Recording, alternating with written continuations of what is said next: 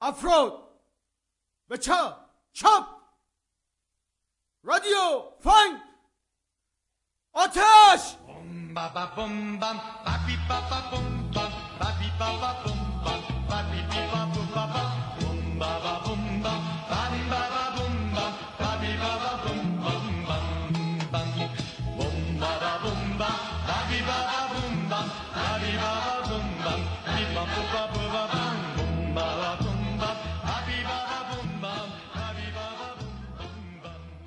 جودیت باتلر؟ در مقام یک یهودی آموختم که به لحاظ اخلاقی باید واکنشی نشان بدهم. مصاحبهگر اودی آلونی. ماه گذشته جودیت باتلر فیلسوف محقق و معلف نامدار در مسیر سفر به کرانه غربی از اسرائیل گذر کرد. او به سخنرانی در دانشگاه برزیت دیدار از یک تئاتر در جنین و ملاقات خصوصی با دوستان دانشجویان پرداخت. باتلر که چهره مطرح در زمینه تحقیقی خود است تصمیم گرفت که از هیچ مؤسسه آموزشی در اسرائیل بازدید نکند. در گفتگوی زیر که چندین ماه پیش در نیویورک انجام شده است باتلر در مورد جنسیت و اعمال غیر انسانی علیه ساکنین غزه صحبت می کند و یادآور می شود که چگونه ارزش های یهودی انگیزه او برای انتقاد از اقدامات دولت اسرائیل بوده است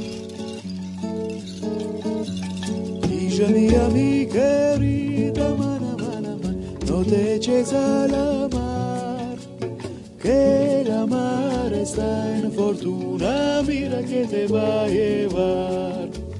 Que el amar está en fortuna, mira que در مردم شما را می‌شناسند اسم شما حتی در فیلم معروف حباب داستان تراژیکی در مورد عشق میان یهودی اسرائیلی و یک مسلمان فلسطینی آورده شده است. هرچند خیلی خنده دار است اگر بگویی. منو جودیت باتلر نکن. و معنی جودیت باتلر کردن کسی این باشد که حرفی بسیار منفی در مورد مردها بزنی و علاقه من به نوعی از فمینیست باشی که ضد مرد است. و من هم هیچ وقت طرفدار این نوع از فمینیسم نبودم. این روش من نیست. من را اینطوری نمی‌شناسند. به نظر میآید من را با رادیکال فمینیستا اشتباه گرفته باشند. کسانی مثل کاترین مکینون یا آندریا دورکین که به کلی با من متفاوت هستند. من به این موضوع نپرداختم که چه کسی مرد است و چه کسی نیست و اینکه آیا من خودم مرد هستم. شاید من مرد هستم. به من بگویید مرد. من در مورد طبقه بندی های جنسیتی آزادانه تر فکر می کنم و فمینیسم مورد علاقم به نجات زنان از خشونت بیسوادی فقر و برابری بیشتر برای آنان می‌پردازد. من هیچ وقت ضد مرد نبودم. یه شعر زیبای اسرائیلی میگه چطور کسی آیتی اشرون می شود آیتی اشرون شاعری بود که در شعر اسرائیلی قوقایی به راه انداخت. می‌خوام بپرسم چطور کسی جودیت باتلر می شود به خصوص اشاره به دردسر جنسیت دارم. کتابی که بلوایی در گفتمان جنسیت به راه انداخت. می‌دانید مطمئن نیستم که چطور این ماجرا را شرح بدهم و تصور می‌کنم اینکه این کتاب چطور در باب جنسیت بلوایی به پا کرد بستگی به نحوه استقبال و ترجمان آن دارد. برای مثال یکی از اولین کشورهایی که از کتاب استقبال کرد آلمان بود. و به نظر می رسید که در آنجا جوانها به دنبال سیاستی هستند که بر عملیات یا چیز مثبتی که آنها بتوانند آن را خلق و تولید کنند تاکید داشته باشد. ایده پرفورماتیویتی که به معنای خلق دستبندی های جدید یا ارائه واقعیات اجتماعی جدید در مورد آنهاست بسیار جالب بود به خصوص برای جوانهایی که از های قدیمی سرکوب خسته بودند. مثل اینکه همه مردها زنها را سرکوب می کنند یا اینکه دیگر جنسخواهان هم جنسخواهان را سرکوب می کنند به نظر میاد زمانی که شما سرکوب می‌شوید اشکالی از عملیات نیز در اختیار شما قرار می گیرند. شما فقط قربانی یا سرکوب شده نیستید بلکه سرکوب می تواند تبدیل به شرط عملیات شما شود. اگر شما منابع و حمایت جمعی را در اختیار داشته باشید نتایج غیرمنتظره می تواند از سرکوب به دست آیند. این فرایند خودکار یا حتمی نیست اما ممکن است. همچنین تصور می کنم من در مورد چیزی صحبت کردم که در حال روی دادن در جنبش بوده است. من فقط آن را به زبان تئوریکی بیان کردم که خود این زبان از جای دیگر بر من تحمیل شده است. بنابراین اینطور نبوده که من به تنهایی بحثی را مطرح کرده باشم. این موضوع را از چندین منبع فرهنگی دریافت کردم و به زبان دیگری درآوردم.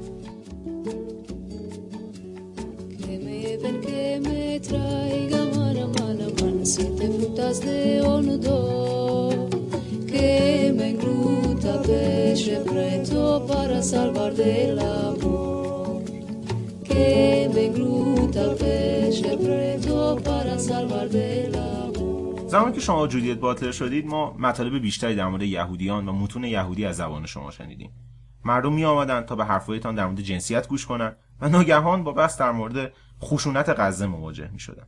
به نظر می رسید که شما موضوع جنسیت را خاتمه یافته می دانید. آیا ارتباطی میان این دو موضوع وجود دارد؟ آیا این موضوع جدید ادامه بحث جنسیت است یا شما وارد مرحله جدیدی شده اید؟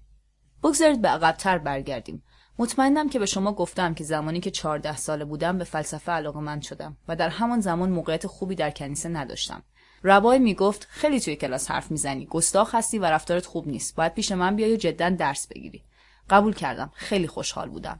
ربای گفت می‌خوای در کلاس خصوصی چیز یاد بگیری این تنبیه توست حالا باید به جدیت به مطالعه موضوعی بپردازی فکر می‌کنم تصور می‌کرد که جدی نیستم. توضیح دادم که می‌خوام الهیات وجودی با تاکید بر نوشته های مارتین بوبر را فرا بگیرم.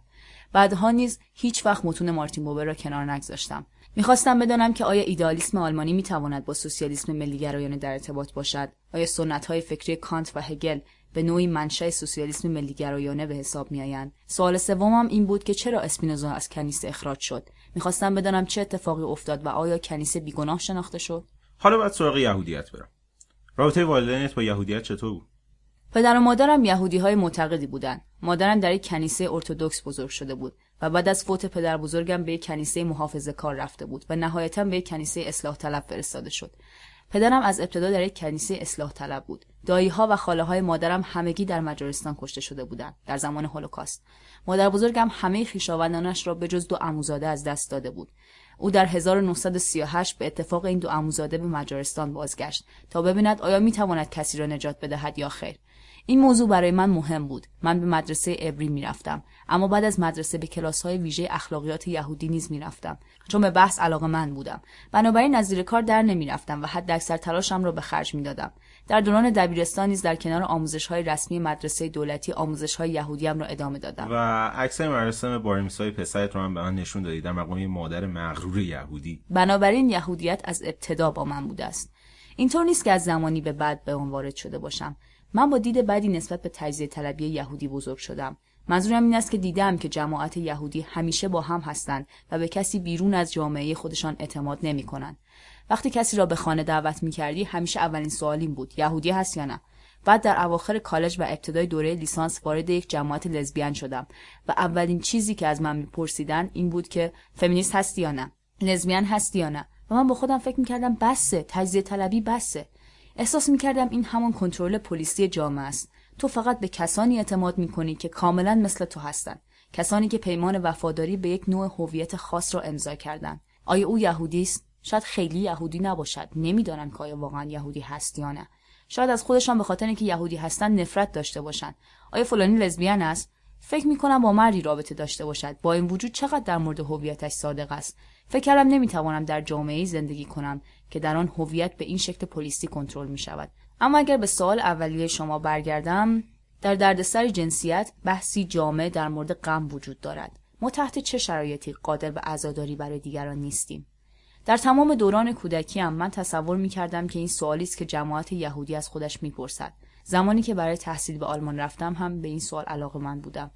کتاب معروف میتشرلیش در مورد ناتوانی در عزاداری که در واقع نقدی به فرهنگ آلمانی پس از جنگ بود برایم بسیار جالب بود. در دهه 70 و 80 متوجه شدند که در جماعت گی و لزبیان زمانی که رابطه به انتها می‌رسد افراد اهم از گی یا لزبیان نمی‌توانند با والدینشان در این مورد صحبت کنند. بنابراین در آنجا آدمها درگیر انواع شکست های احساسی می شدند که عموم آدمها توجهی به آنها نداشتند و این موضوع در زمان بحران ایدز شدت بیشتری یافت. در سالهای اولیه بحران ایدز بسیاری از مردان گی در ابتدا نمی توانستند بگویند که شریک جنسیشان بیمار است و نهایتا نمی توانستند در مورد مرگ آنها حرف بزنند. آنها نمی توانستند برای دیدن محبوبشان به بیمارستان بروند. نمی توانستند به والدینشان زنگ بزنند و بگویند من عشق زندگیم را از دست دادم. این موضوع اهمیت زیادی در تفکر من در طی دهه 80 و 90 داشت. اما زمانی که شروع به تفکر در مورد جنگ کردم نیز اهمیت یافت. بعد از 11 سپتامبر این واقعیت شوکم کرد که عامه مردم برای بسیاری از افرادی که در مرکز تجارت جهانی کشته شده بودند عزاداری می‌کردند. در حالی که عزاداران کمتری برای آنهایی که در پنتاگون کشته شده بودند وجود داشت. هیچ عزاداری عمومی برای کارگران غیرقانونی مرکز تجارت جهانی انجام نشد و برای مدتی طولانی هیچ کس در مورد خانواده های گی و لزبیان و روابطی که به خاطر از دست دادن یک شریک در بمبگذاری ها نابود شده بود اظهار نظری نمی‌کرد. بعد خیلی سریع وارد جنگ شدیم. بش تصمیم گرفته بود که زمان عزاداری تمام شده است. تصور می کنم بعد از ده روز گفت که زمان عزاداری تمام شده و حالا زمان عمل است. در این زمان ما شروع به کشتن افرادی در خارج از کشور بدون دلیلی واضح کردیم و شروع به اعمال خشونت علیه جمعیتی کردیم که کوچکترین شناختی نسبت به آنها نداشتیم. هرگز آگهی وفاتی برای آنها منتشر نکردیم. هرگز در مورد زندگی هایی که نابود شد چیزی نشنیدیم و هنوز هم نمیشنویم. از این زمان به بعد شروع به حرکت به سمت نوع متفاوتی از نظریه کردم. در واقع پرسش در این مورد که تحت چه شرایطی بعضی از زندگی ها قابل عزاداری می‌شوند و بعضی دیگر از زندگی ها غیر قابل عزاداری برای من روشن است که در موضوع اسرائیل فلسطین و در منازعات خشونتباری که در طول سالها روی داده عزاداری های متفاوتی وجود داشته است. برای مثال در مطبوعات اسرائیل بعضی از زندگی ها قابل عزاداری بسیار قابل عزاداری و بسیار ارزشمند شدند و باقی زندگی ها غیر قابل عزاداری چون که ابزار جنگ بودند یا خارج از ملت یا خارج از مذهب یا خارج از حس تعلقی که لازمه عزاداری است. موضوع قابل عزاداری بودن کارهای من در زمینه سیاست های فراهنجار به خصوص بحران ایدز را با کارهای اخیرم در مورد جنگ و خشونت از جمله کارم در مورد اسرائیل فلسطین به یکدیگر پیوند داده است. Hija mia necesa la mar, que la mar está en fortuna, mira que te va a llevar. Que la mar está en fortuna, mira que te va a llevar.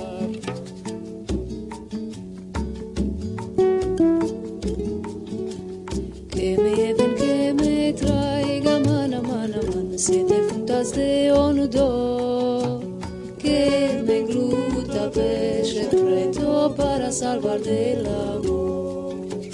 Que me engluta peche preto para salvar del amor. Que me engluta peche preto para salvar del amor.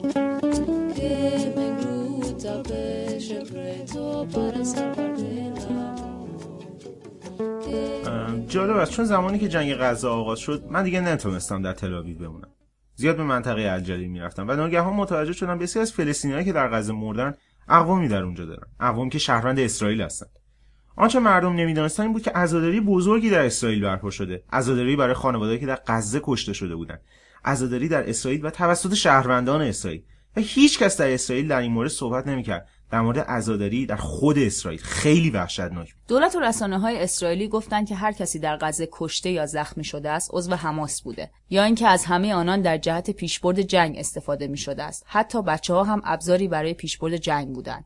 یعنی اینکه فلسطینی ها آنها را به عنوان هدف جلوی اسرائیلی ها میگذاشتند تا به همه نشان دهند که آنها بچه ها را می‌کشند و به این ترتیب جنگ خودشان را پیش می‌برند. در آن مقطع هر فرد فلسطینی فقط ابزاری برای پیشبرد جنگ به حساب می آمد. همه آنها صرفاً با فلسطینی بودنشان به اسرائیل اعلام جنگ می‌دادند یا خواستار نابودی آن بودند. بنابراین تک تک فلسطینی هایی که کشته یا زخمی شده بودند دیگر زندگی نداشتند. دیگر زندگیشان پذیرفته شده نبود. حتی دیگر آدم به حساب نمی آمدند. آنها جزئی از توپخانه بودند. بدنهایشان توپخانه بود و حد نهایی این موضوع بمبگذاری انتحاری بود که در سالهای اخیر داشتن کمتر شده است. در چنین موقعیتی بدن تبدیل به توپخانه یا تبدیل به جزئی از عمل خشونت‌آمیز می شود. اگر این موضوع به کل جمعیت فلسطینی تعمیم داده شود دیگر بشری در آنجا وجود ندارد و نمی شود بر هیچ یک از کشته شدگان عزاداری کرد برای اینکه هر فلسطینی در ذات خود یک اعلان جنگ یا تهدیدی برای هستی اسرائیل یا توپخانه خالص است. آنها در تخیل جنگی اسرائیل تبدیل به ابزارهای خالص جنگی شدند. بنابراین وقتی مردمی که گروه دیگری از مردم را ابزار نابودی خود می‌دانند می‌بینند که آنها کشته شدند خوشحال می‌شوند. چون تصور می‌کنند که امنیت و آسایش و خوشی آنها با نابودی گروه دیگر تضمین شده است. و دید رسانه های خارجی نسبت به این ماجرا برای من بسیار جالب است. رسانه های اروپایی، امریکایی، رسانه های افریقایی جنوبی و رسانه های آسیای شرقی همه در مورد خشونت وحشتناک جنگ غزه حرف می‌زنند و خیلی عجیب است که رسانه های اسرائیلی ادعا می کنند که مردم خارج از اسرائیل چیزی در این مورد نمی‌دانند. اینکه خارجی ها ضد یهودی هستند اینکه خارجی هایی که اسرائیل را به خاطر حمله به غزه سرزنش می‌کنند اگر به خودشان هم حمله شود دقیقا همین کار را می‌کنند. چرا اسرائیل فلسطین آیا علاقه به این موضوع ریشه‌ای در یهودی بودن شما دارد؟ در مقام یک یهودی من آموختم که لازم است واکنشی نشان بدهم و با خشونت یک دولت مستبد مخالفت کنم. این قسمتی از درسی است که من از جنگ جهانی دوم و اردوگاه های یهودیان آموختم. کسانی بودند که می توانستند علیه دولت نجات پرست و خشونت دولتی حرف بزنند و این کار را انجام دادند و ما هم باید بتوانیم این کار را انجام دهیم. نه تنها در مورد یهودیان بلکه در مورد همه مردم. آنچه از دل تفکر در مورد نسل کشی یهودیان به دست نازی ها برای من حاصل می شود نوعی اعتقاد به عدالت اجتماعی برای همه است. باید بگویم آنچه مرا در موقعیت دشواری قرار داده است این است که اگر کسی بخواهد نسبت به خشونت دولت اسرائیل انتقاد کند دقیقا به این خاطر که احساس می کند به عنوان یک یهودی موظف به این کار است دست و پایش بسته است. چون به او می‌گویند که یا از خودش به عنوان یک یهودی متنفر است یا به کل زده یهودی است. با این حال برای من این اقدام از دل ارزش یهودی عدالت اجتماعی بیرون آمده. بنابراین چطور می‌توانم به وظیفه‌ام به عنوان یک یهودی در مورد واکنش نسبت به بیعدالتی درست عمل کنم؟ در حالی که زمانی که علیه دولت اسرائیل و خشونت نظامی آن صحبت می کنم مرا متهم می کنند که یهودی خوبی نیستم یا از خودم به عنوان یک یهودی متنفرم. این موقعیت دشواری است که در حال حاضر در آن قرار دارم. بگذارید موضوع دیگری را در مورد ارزش‌های یهودی یادآور شوم. دو چیز هست که من از فلسفه یهودی و تربیت یهودی هم آموختم و برایم بسیار مهم است. البته چیزهای مهم زیادی آموختم. واقعا درسهای مهمی یاد گرفتم. برای مثال شیوا عزاداری آشکارا. فکر می‌کنم این یکی از زیباترین مناسک جوانیم بوده باشد. چندین نفر از نزدیکان من در جوانیم فوت کردند و چندین بار کل جماعت حول هم گرد آمدند تا اطمینان حاصل کنند از کسانی که از فقدان بزرگی رنج بردند مراقبت شده و به داخل جماعت بازگردانده شدند و راهی برای ادامه زندگی پیدا کردند. چیز دیگری که دوست داشتم این بود که زندگی گذراست و به همین خاطر چون دنیایی بعد از این دنیا وجود ندارد چون امیدی برای رستگاری نهایی وجود ندارد ما باید همین جا و همین الان مراقب زندگیمان باشیم. باید از زندگی مراقبت شود. زندگی ما پرمخاطره است. حتی تا آنجا پیش می روم که بگویم زندگی پرمخاطره برای من ارزش یهودی است.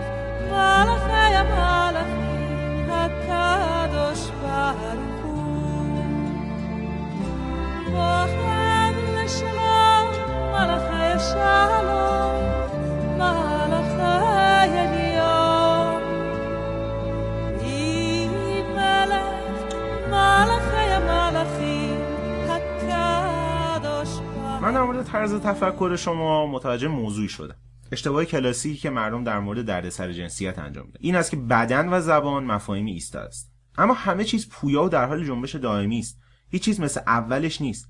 من در مورد دایاسپورا و آزادی هم همین را احساس می‌کنم.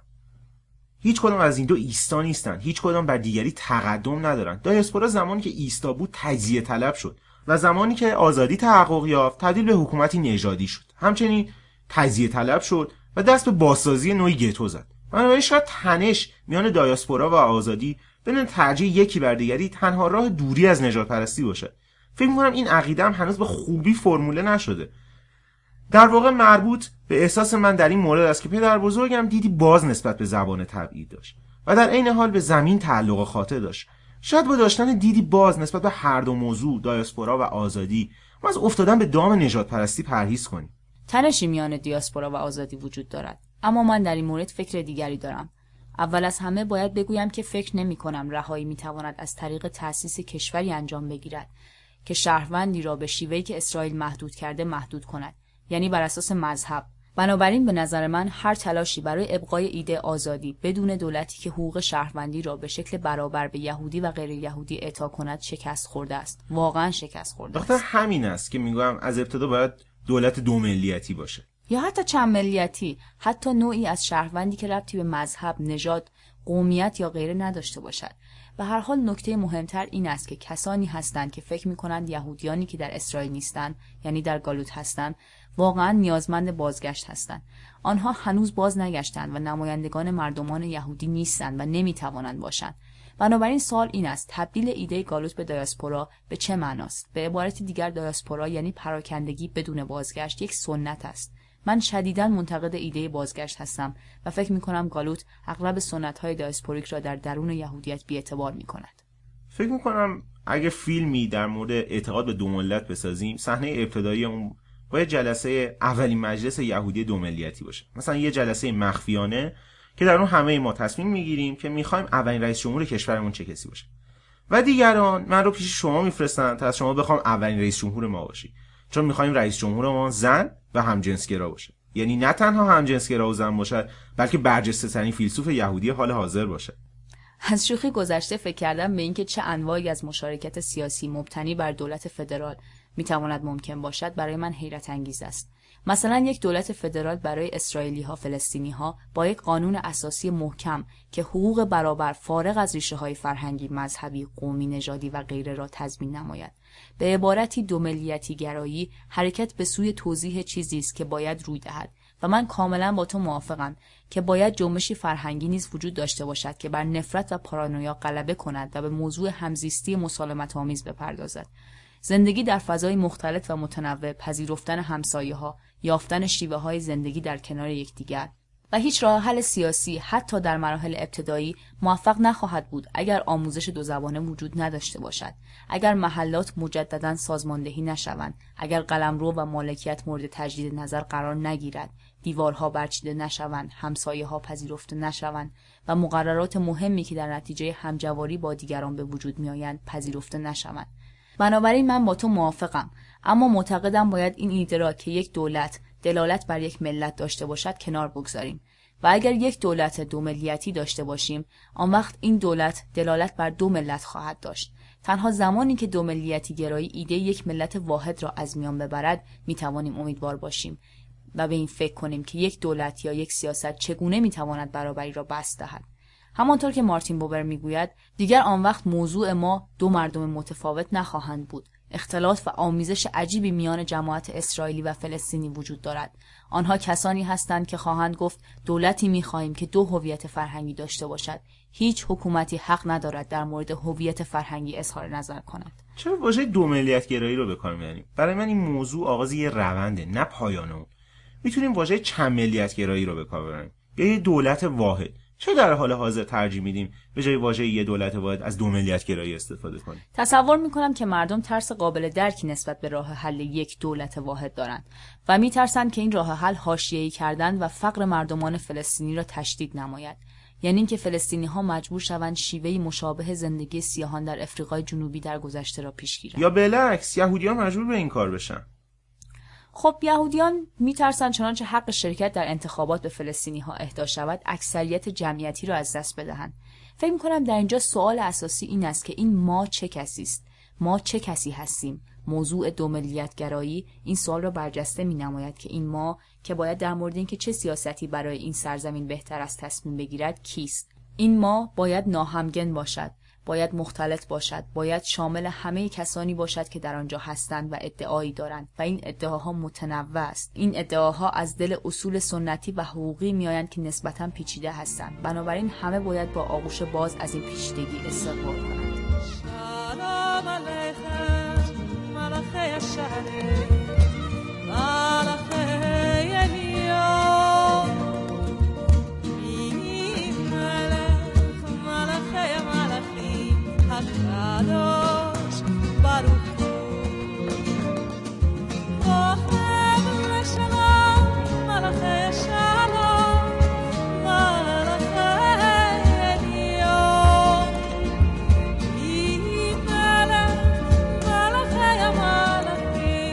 حالا می‌خوام به آخرین موضوع این مصاحبه بپردازم. تقریبا سه سال پیش و در شروع جنگ لبنان اسلاوی جیجک به اسرائیل آمد تا در مورد فیلم من بخشش سخنرانی کنه کمپین بایکوت دانشگاهی و فرنگی اسرائیل از او خواست که این کارو نکنه. اونا از من خواستن که فیلمم رو نشون بدم چون اسرائیلی ها نباید اسرائیل رو بایکوت کنن. اما از چهرههای بین‌المللی خواستن که جشنواره رو بایکوت کنن. جیجک که موضوع یکی از فیلم های جشنواره بود گفت که در مورد آن فیلم صحبت نمی‌کنه. اما در عین حال این سوال رو مطرح کرد. که چرا برای حمایت از اپوزیسیون اسرائیلی در مورد بخشش صحبت نکنه. اونها جواب دادن که او می‌تونه از اپوزیسیون دفاع کنه اما نه در یک مراسم رسمی. ژیژک نمی‌دانست چه کار کنه. ژیژک ترجیح داد از شما نظر بخواد. اگه اشتباه نکنم مواضع شما در اون زمان این بود که مهمترین کار همبستگی با همکارانی است که مقاومت همراه با عدم خشونت را برگزیدند و گرفتن پول از مؤسسات فرهنگی اسرائیل اشتباه است. پیشنهاد شما به جیجک این بود که بدون اینکه مهمان جشنواره باشد در مورد فیلم حرف بزنه. او پول را به جشنواره پس داد و اعلام کرد که مهمان آن نیست. حرفی در مورد تایید یا عدم تایید بایکوت در میان نبود. برای من در آن زمان مفهوم بایکوت فرهنگی وحشتناک و غریب بود. جنبش از اون زمان رشد زیادی کرده و من می‌دونم که شما در مورد آن زیاد فکر کردین. می‌خوام بدونم حالا سه سال بعد از اون ماجرای گیج کننده در مورد جنبش بایکوت تحریم به محکومیت کامل BDS چطور فکر می‌کنی؟ من فکر می‌کنم که جنبش BDS چندین شکل پیدا کرده و تمیز این اشکال از یکدیگر اهمیت زیادی دارد باید بگویم که شش یا هفت سال پیش سردرگمی زیادی در مورد اینکه چه چیزی بایکوت می شود یا شامل بایکوت می شود وجود داشت اقداماتی علیه دانشگاهیان، فیلمسازان یا تهیه کنندگان یا هنرمندان اسرائیلی صورت گرفت که نمی توانستند میان شهروندی و مشارکت در سیاست های اشغالگرایانه به شکل فعال یا منفعل تمایزی قائل شوند. باید فراموش نکنیم که جنبش BDS همواره حول موضوع اشغال متمرکز بوده است. این جنبش ربطی به اعتراض علیه صهیونیسم ندارد و موضعی آشکار در مورد راه حل یک یا دو دولت اتخاذ نکرده است. و بعد کسانی شروع به تفکیک بایکوت اسرائیلی ها از مؤسسات اسرائیلی کردند. اما تمیز میان افراد و مؤسسات همیشه آسان نیست و من فکر می کنم بسیار از افراد در امریکا و اروپا پا پس کشیدن. چون تصور می‌کردند که بایکوت افراد یا حتی مؤسسات بر اساس ملیت کاری تبعیض‌آمیز است. هرچند کسانی که بسیار بیمیل بودند هم تلاش زیادی برای یافتن راهی برای حمایت از یک اعتراض همراه با عدم خشونت علیه اشغال انجام دادند. اما حالا فکر می کنم که تجدید نظر در سیاست های BDS امکان پذیرتر و ضروری تر شده است. اصول BDS عوض نشده. واقعا عوض نشده. اما حالا راههایی برای پیشبرد BDS وجود دارد که در آنها می توان تمرکز اصلی BDS را نیز حفظ نمود. یعنی هر اتفاق عمل یا مؤسسه که در پی عادی سازی اشغال باشد یا پیشفرضش این باشد که زندگی فرهنگی عادی می تواند بدون اعتراض آشکار نسبت به اشغال ادامه پیدا کند خودش همدست اشغال است. اگر دوست دارید می توانید به نوعی همدستی منفعلانه فکر کنید. اما نکته اصلی به چالش کشیدن این مؤسسات در جهت تلاش برای جداسازی اشغال از باقی فعالیت های فرهنگی است. ایده اصلی جنبش این است که ما نمی‌توانیم با مؤسسات فرهنگی همکاری کنیم که طوری رفتار می‌کنند که انگار اشغالی در کار نیست یا از اتخاذ موضع آشکار و قوی در مخالفت با اشغال تفره می‌روند و با فعالیتهایشان باعث عادی سازی اشغال می‌شوند. بنابراین با در نظر گرفتن این نکته می توانیم از خودمان بپرسیم شرکت در بایکوت چه معنایی دارد؟ معنایش این است که ما تنها در صورتی می توانیم به یک مؤسسه اسرائیلی یا رویداد فرهنگی اسرائیلی برویم که از این موقعیت برای صحبت بر علیه سبعیت و بیعدالتی موجود در اشغال صحبت کنیم و نسبت به آن اعتراض نماییم. فکر می کنم این کاری بود که نامی کلاین انجام داد و در واقع راهگشای مسیر جدیدی برای تفسیر اصول BDS بود. دیگر امکان ندارد که من به تلاویو بیایم و در مورد جنسیت، فلسفه یهودی یا فوکو سخنرانی کنم. هر چقدر هم که این کار برایم جالب باشد.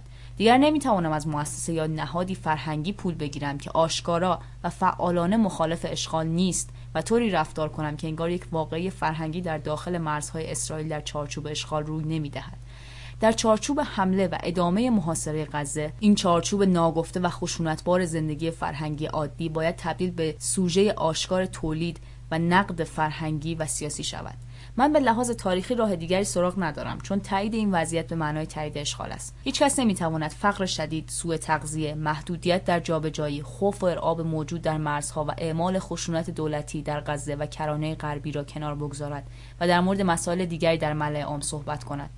اگر کسی در مورد موضوعات دیگر صحبت کند به شکل فعالانه در خلق یک هیته عمومی محدود مشارکت کرده که هدفش سرکوب و ادامه خشونت است. یادمان نرود که سیاست بایکوت تنها موضوع وجدان روشنفکران چپ در درون یا بیرون از اسرائیل نیست. هدف بایکوت تولید و نمایش یک اجماع بین المللی است که از اسرائیل بخواهد به قوانین بین المللی احترام بگذارد. هدف تاکید بر حق تعیین تکلیف برای فلسطینیان است. پایان اشغال و استعمار سرزمین های عربی برداشتن دیواری که نشانه ادامه اشغال غیرقانونی سرزمین های فلسطینی است و احترام به چندین مصوبه سازمان ملل که دولت اسرائیل مرتبا آن را زیر پا گذاشته مثل قطنامه 194 که بر حقوق پناهجویان از سال 1984 تاکید می نماید. بنابراین رویکرد بایکوت فرهنگی این بوده است که نسبت به عادی سازی اشغال اعتراض شود تا بدین ترتیب موضوع بحرانی عدالت وارد گفتمان عمومی شود راههای زیادی برای این کار وجود دارد و اینجاست که روشنفکران خلاقیت به خرج می‌دهند تا از ابزارهای فرهنگی موجود برای مداخله استفاده کنند. موضوع اجتناب از تماس و همه اشکال تبادل فرهنگی و مالی نیست. هرچند گاهی اینها از هر چیز مهمترند بلکه کمک به قوی ترین جنبش عدم خشونت موجود علیه اشغال است که نه تنها قوانین بین المللی را تصدیق می نماید بلکه با فعالان فرهنگی و دانشگاهی فلسطین به تبادل می پردازد توافقات بین المللی در مورد حقوق مردم فلسطین را ترویج می نماید و همچنین این پیشفرض را در رسانه های جهانی تغییر می دهد که هر انتقادی از اسرائیل ضد دموکراسی و ضد یهودی است. مطمئنا بهترین بخش سنت فکری یهودی ارتباط اخلاقی با غیر یهودیان گسترش برابری و عدالتی و امتناع از سکوت در برابر اشتباهات جمعی بوده است.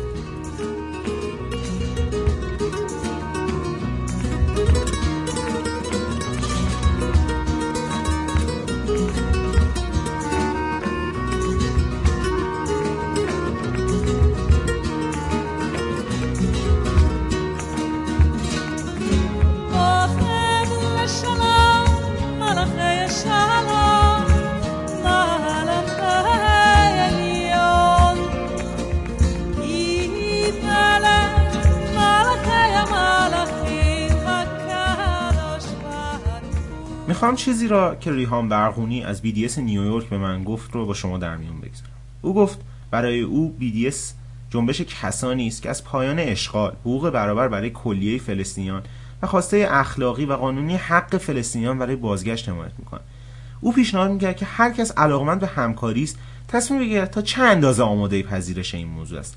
به عبارت دیگر همراهی با جنبش بایکوت یه تصمیم دنباله دار است نه جزمی. لازم نیست به ما بگویید باید چه کار کنیم. می توانید اصول ما را بپذیرید به جنبش بپیوندید و خودتان در مورد جزئیات تصمیم بگیرید. بله شاید بتوانید برچسبی را تصور کنید که رویش نوشته شما کدام قسمت از عدالت را درک نمی کنید خیلی مهم است که بسیاری از افراد برجسته اسرائیلی بخشهای از BDS را پذیرفتند و شاید این راهی برای کارایی تدریجی BDS باشد. اما همچنین مهم است که بپرسیم چرا بسیاری از چپگرایان اسرائیلی با وارد شدن به فعالیت‌های سیاسی مشترک با فلسطینی‌ها در مورد بایکوت مشکل دارند و اینکه چرا فرمول بندی فلسطینی بایکوت اساسی برای تلاش مشترک فراهم نمی آورد ولی در کل BDS از سال 2005 به راه افتاده و جنبشی پابرجا و در حال رشد است و اصول کلی و اساسی آن موفق عمل کردند. همه اسرائیلی‌ها می توانند به این جنبش بپیوندند و خیلی خوب است که به این ترتیب در تماس بیشتری با فلسطینیان خواهند بود. BDS قدرتمندترین محور برای اقدامات مشترک اسرائیلی ها و فلسطینی هاست. شاید برای بعضی این موضوع تعجب برانگیز و پارادوکسیکال باشد اما برای من به لحاظ تاریخی بسیار درست و بجاست. برایم جالب است که با هر اسرائیلی که صحبت می کنم می‌گوید ما نمی توانیم وارد فعالیت های مشترک با فلسطینی ها شویم چون آنها نمی‌خواهند با ما همکاری کنند و ما هم آنها را سرزنش نمی کنیم یا با دعوت کردن آنها به کنفرانس هایمان آنها را به دردسر خواهیم انداخت در هر دوی این موزگیری ها اشغال مفروض است اما مستقیما با آن پرداخته نمی شود در واقع این نوع موزگیری ها زمان می خرند در حالی که هر کس باید همین الان موضع خودش را روشن کند. اغلب چنین اظهاراتی موجب نوعی احساس گناه می شود که فرد را فلج می کند و مانع از اتخاذ مسئولیت فعالانه و سازنده بر علیه اشغال می شود گاهی به نظرم می رسد که آنها بایکوت را موضوعی مربوط به وجدان اخلاقی می دانند که با یک تعهد سیاسی متفاوت است. اگر این موضوع اخلاقی باشد آن وقت من به عنوان یک اسرائیلی مسئولم که در مورد یا بر علیه این شرایط حرف بزنم یا خودم را در ملأ عام سرزنش کنم و تبدیل به یک الگوی اخلاقی شوم. اما من فکر می کنم که این نوع راه های اخلاقی دردی را دوا نمی کنند این نوع راه ها هویت اسرائیلی را تبدیل به اساس موضع سیاسی می کنند که متضمن نوعی ملیگرایی ضمنی است شاید کار درست این باشد که در قالب احترام به چارچوب قوانین بین المللی و اعتراض نسبت به خشونت دولتی نسبت به بیعدالتی آشکار و محرومیت سیاسی و اقتصادی فلسطینیان از حقوق حقشان اعتراض کنیم. اینطوری اگر شما اسرائیلی باشید سهوا با موضعگیریتان نشان خواهید داد که اسرائیلی ها هم می توانند و هم باید به نفع عدالت موضعگیری کنند. و کسی نباید از این موضوع تعجب زده شود. اما به این ترتیب اما به این ترتیب این نوع موضعگیری خاص اسرائیلی ها هم نخواهد بود. اما بگذارید به سوال شما برگردم که آیا سیاست های بایکوت فعالیت های مشارکتی را کاهش میدن یا افزایش؟ شرط میبندم لحظه ای که طرفدار بایکوت شوی همکاران زیادی در بین فلسطینی ها خواهی یافت. من فکر می‌کنم خیلی از مردم از این میترسند که بایکوت در ضدیت با همکاری باشد. اما واقعیت این است که اسرائیلی ها می توانند با استفاده از قدرت عمومی و فرهنگیشان شبکه های همکاری فوق را به وجود بیاورند و با استفاده از آنها و ابزارهای بدون خشونت دیگر علیه اشغال مبارزه کنند. لحظه که بگویی نمی توانم طوری رفتار کنم که انگار همه چیز عادی است همه چیز عوض خواهد شد. البته من واقعا دلم می‌خواهد در مورد رمان ها، فیلم و فلسفه صحبت کنم. گاهی اوقات به کل جدای از سیاست، اما متاسفانه در حال حاضر نمی‌توانم در اسرائیل این کار انجام دهم. تا زمانی که اشغال به شکلی موفقیت آمیز و فعالانه به چالش کشیده نشود، نمی‌توانم این کار را انجام بدهم. متاسفانه راهی برای رفتن به فلسطین بدون اینکه تبدیل به نمونه موافق یا مخالف با بایکوت شوی وجود ندارد بنابراین وقتی سالها پیش به دانشگاه تلاویو رفتم و رئیس دانشگاه به من گفت چقدر خوشبختیم جودیت باتلر به دانشگاه تلاویو آمده این نشانه این است که بایکوت را قبول ندارد. من برخلاف میلم آلت دست شده بودم. و متوجه شدم که نمی‌توانم بدون واکنش نسبت به بحث بایکوت در آن فضای عمومی فعالیت کنم. بنابراین فراری در کار نیست. هر کس می تواند آرام بماند و وضعیت موجود را بپذیرد یا موضعی را اتخاذ نماید که لازمش به چالش کشیدن وضع موجود است. امیدوارم دفعه بعدی که به آنجا می‌روم تا در مورد هگل صحبت کنم شرایط سیاسی به گونه متفاوت باشد. اما در حال حاضر این موضوع ممکن نیست. بیصبرانه منتظر شروع تدریسم در دانشگاه برزیت در فوریه هستم. دانشکده مطالعات زنان جنسیتی بسیار خوبی دارد و می‌دانم که دانشجویان علاقمند به بحث در مورد جنگ و تحلیل فرهنگی هستند. بایکوت فقط این نیست که بگوی نه بلکه به کار تو جهت می‌دهد. اطلافهایی به وجود می آورد و بر هنجارهای بین المللی عدالت تاکید می کند کار کردن در نواحی اشغالی به معنای عادی سازی اشغال نیست و عادی سازی امها یا تحریف واقعیت در گفتمان عمومی است. بنابراین بیطرفی در گزینه های من جایی ندارد. بنابراین ما عادی سازی رو بایکوت می‌کنیم. بله این چیزی است که ما بایکوت می‌کنیم. ما با عادی سازی موافق نیستیم و راه های زیادی برای مخالفت با عادی سازی اشغال وجود خواهد داشت. بعضی از ما از کلمات و تصاویر یاری خواهیم گرفت و دیگران به شرکت در تظاهرات و دیگر اشکال اعتراض فرهنگی و سیاسی خواهند پرداخت. مسئله این نیست که پاسپورت شما چه می‌گوید. اگر پاسپورتی داشته باشید. مهم این است که شما چه می‌گویید. ما با فعالیت هایمان در مورد آنچه در حال روی دادن است صحبت می کنیم آیا این فعالیت ها با عادی سازی اشغال در تضاد و مخالف هست یا نه؟ یادتان هست که در بیانیه تورنتو در ارتباط به توجه بیش از حد به تلاویو در جشنواره فیلم ما تاکید کردیم که افراد رو بایکوت نمی کنیم ولی وزیر امور خارجه اسرائیل تلاش داشت اثبات کنه که ما داریم افراد رو بایکوت می‌کنیم. اما الان مسئله مؤسسات هستن. می‌خوام در این مورد مشخص کنید شما هیچ وقت در دانشگاه تلاوی سخنرانی نخواهید کرد. منظور است که چه زمانی؟ زمانی که یک دانشگاه دو ملیتی فوق العاده باشد.